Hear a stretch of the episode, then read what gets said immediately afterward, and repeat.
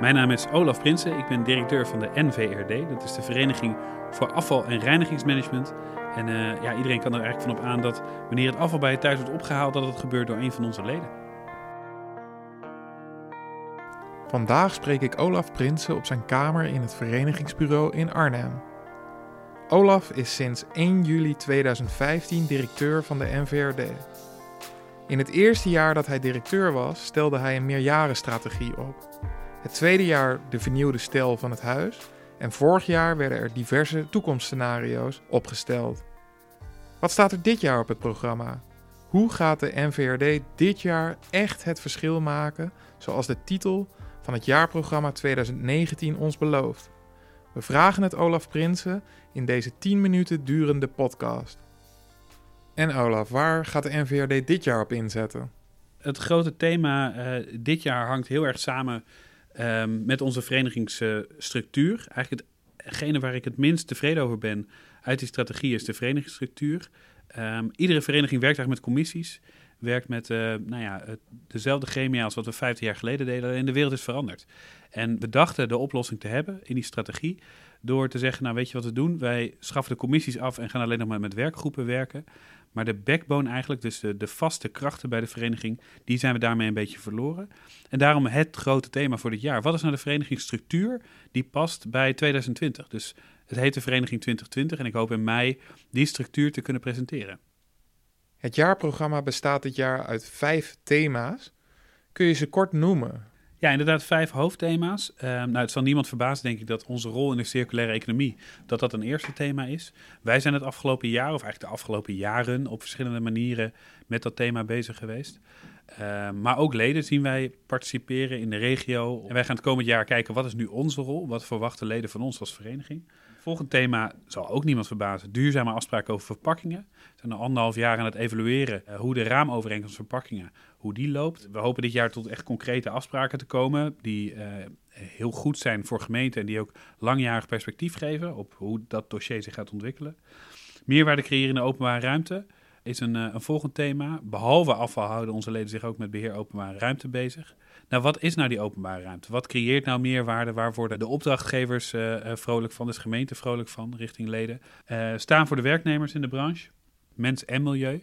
Niet alleen maar um, kijken naar welke impact het op het milieu heeft, maar ook naar de mens. Echt ook weer terug naar die circulaire economie. Niet alleen naar economie kijken, niet alleen naar ecologie kijken, maar ook naar wat het sociaal doet dat hoort, vind ik, bij publiek werkgeverschap. Ja, en dan als laatste blijven doen waar we goed in zijn als vereniging. Dat klinkt misschien een beetje obvious, maar met alle plannen die er zijn en alle vragen die er komen, moet je vooral niet vergeten om dat te doen waar mensen je om kennen. Afgelopen jaren hebben we vooral ingezet op de kwantiteit.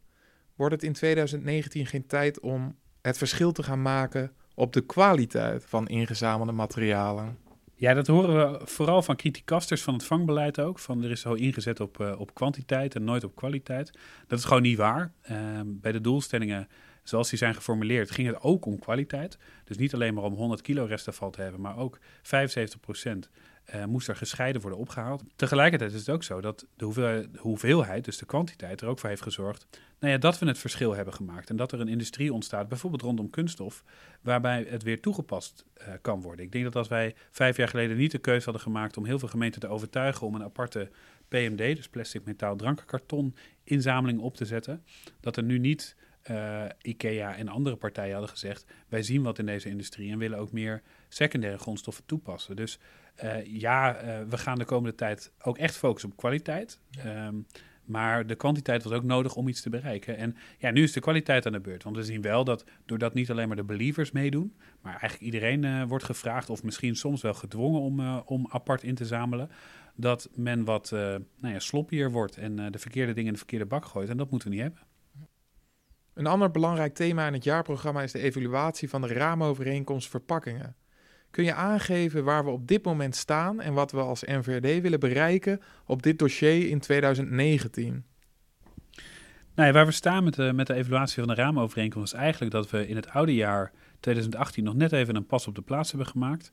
Uh, met VNG hebben we iemand aangezocht om uh, te ondersteunen op dit dossier op bestuurlijk niveau. Dat is Staf de Plaag geworden. Staf uh, was al bekend met VNG, zat in het bestuur, is inmiddels wethouder af. En we hebben hem gevraagd om echt uh, behoorlijk tijd in te zetten om bestuurlijke ondersteuning te leveren in het verpakkingdossier, omdat het een heel ingewikkeld dossier is. En wij eigenlijk alleen maar nee, nieuwe wethouders hebben die toch voor een beperkt deel van hun tijd maar bezig kunnen zijn met dit dossier. Staf is anderhalve, week, anderhalve dag in de week hiermee bezig. En nou, het eerste effect daarvan is al geweest dat we met Afvalfonds en het ministerie hebben afgesproken dat we de eerste drie maanden van 2019 um, gaan gebruiken om met werkgroepen te kijken of we betere, tot betere afspraken voor ons allen kunnen komen. Dus eind april moet er een nieuwe set afspraken liggen. Uh, en misschien nog niet een hele nieuwe raamovereenkomst, maar wel een, een eerste beeld van: oké, stel nou, we gaan verder dan 2022, waar de afspraken nu aflopen. Wat voor afspraken moeten dan liggen waar iedereen zich in kan vinden? De juiste mensen zitten op de juiste plek nu aan tafel. Ook een belangrijk thema in het jaarprogramma is mens en milieu. Een van de speerpunten hier is de implementatie van de leidraad fysieke belasting, voorheen de P90. Kun je kort uitleggen waar deze ook alweer voor staat en wat we hier in 2019 van gaan merken? Ja, die leidraad is eigenlijk een leidraad van hoe de mannen op de wagens, hoeveel arbeid die op een dag mogen verrichten. Vastgesteld in een andere tijd. Inmiddels hebben we niet alleen maar nieuwe middelen waarmee we inzamelen, maar nou de mannen moeten ook langer doorwerken. Ook uh, voor de vuilnisman uh, van de toekomst geldt dat hij niet meer met uh, 55, 60 of 62 met pensioen kan. Maar dat het echt 67, 68, 69 wordt. Ja, dat betekent wat voor de belastbaarheid. Uh, zeker in combinatie met nieuwe inzamelmiddelen. Waar we nu in zitten is de laatste onderhandeling met de vakbond. Of de uitkomst van het onderzoek wat we hiernaar hebben gehouden. Wat kunnen mensen aan? Of we daar met z'n allen achter kunnen staan. En dat hoop ik wel, want we willen eigenlijk in het midden van het jaar al een eerste evaluatiemoment hebben. Waarbij er dus een paar van onze leden dit volgens deze nieuwe leidraad moeten zijn gaan werken. Uh, waarbij we kunnen kijken welk effect dat heeft. Dan beheer openbare ruimte. Ook een belangrijk thema in, uh, in dit jaarprogramma. Kun je kort uitleggen waarom dat zo belangrijk is voor de leden? Waar we een aantal jaar geleden nog gewoon afspraken maakten over zoveel keer per week of per maand vegen we de straat. Is het nu vaak op, uh, veel meer op hoe het eruit ziet. Uh, dus het beheren op, op, op basis van de kwaliteit. Uh, je hoeft niet zes keer te vegen als het er na één keer ook al mooi uitziet. En er komen andere takken van sport in. Burgerparticipatie, mensen willen zelf bepalen hoe een wijk eruit ziet. Nou, hoe geef je dat vorm? En klimaatadaptatie. Klimaat wordt een steeds belangrijker thema. Ja, daarmee kun je ook heel veel met de openbare ruimte doen. Meer groen zorgt ervoor dat je betere afwatering hebt. Nou, zo zijn er tig dingen die spelen in die openbare ruimte. Ja. En dan hebben we nog de omgevingswet. Dat is natuurlijk ook een, uh, ja, een wet waar veel van onze leden mee te maken zullen krijgen. Wat doet de NVRD op het gebied van de omgevingswet? Wat wij doen is wij volgen het dossier. Dus we zitten erop, we lezen wat er uh, voor wijzigingen zijn, uh, we kijken mee. En eigenlijk op het moment dat dingen duidelijker worden, op het moment dat we beter begrijpen welke impact het heeft, willen wij dat nieuws brengen aan, aan leden. maar dat is dus met name nu nog het volgen. We weten dat er iets gaat gebeuren, we weten dat, dat leden er iets van gaan merken. Maar wat, dat gaan we zien. Okay. En je bent zelf vijf jaar wethouder geweest in Apeldoorn. Je had daar onder andere ook uh, afval in je portefeuille. Uh, met welk punt uit het jaarprogramma zou jij het meest geholpen zijn in jouw wethouderstijd?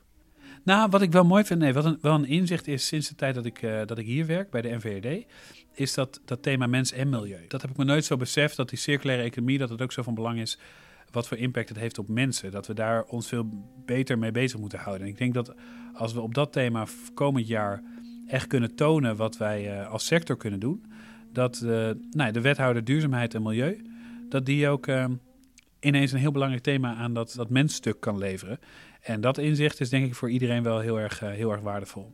Zeker voor een wethouder die normaal gesproken niet met het thema bezig is. Okay. en tot slot, eind december maken we de balans weer op en blikken we terug op 2019. dit willen we samen met een aantal leden gaan doen, ook in deze Kamer wellicht. Waar mogen we je tegen die tijd op afrekenen? Wat heeft het NVRD in ieder geval tot stand gebracht um, als we tegen die tijd terugblikken? Wat ik graag wil is dat leden tevreden zijn over hun lidmaatschap. Dat ze de meerwaarde van hun lidmaatschap blijven zien. En dat, ze, dat wij doen wat de leden van ons wensen. En daarmee is het jaarplan hopelijk een goede weergave van wat leden wensen. Maar als er nou komend jaar ergens brand uitbreekt en daar moeten we op inspringen... Um, dan leg ik even graag het jaarplan opzij om, om dat ook te doen. Omdat dat nu eenmaal is waar leden de meeste baat bij hebben. Dus waar men uh, mij op af mag rekenen uh, aan het einde van het jaar is, is men tevreden en heeft men waargekregen voor de contributie. Dat zal vast niet voor iedereen gelden, maar ik hoop wel voor een zo groot mogelijk deel van onze leden. Uh, Nou ja, daar uh, hoor ik dan graag meer over. Of de wereld er door dit jaarprogramma echt anders uitziet eind 2019, dat is de vraag. Tegelijkertijd is dat ook een vraag die alleen de leden van de NVRD kunnen beantwoorden. Daarom vragen we drie leden om eind dit jaar samen te evalueren met Olaf Prinsen in deze podcast. Geïnteresseerd? Stuur een mail of voicebericht naar post.nvrd.nl.